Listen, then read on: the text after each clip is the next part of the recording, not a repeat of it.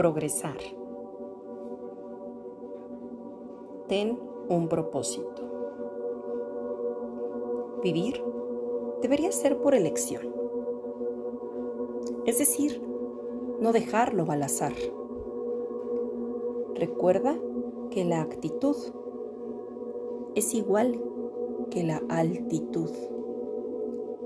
La persistencia establece la diferencia entre obtener algo o perderlo. Replantea tú o tus propósitos. Yo soy tu amiga Annie Girón. Gracias, gracias, gracias.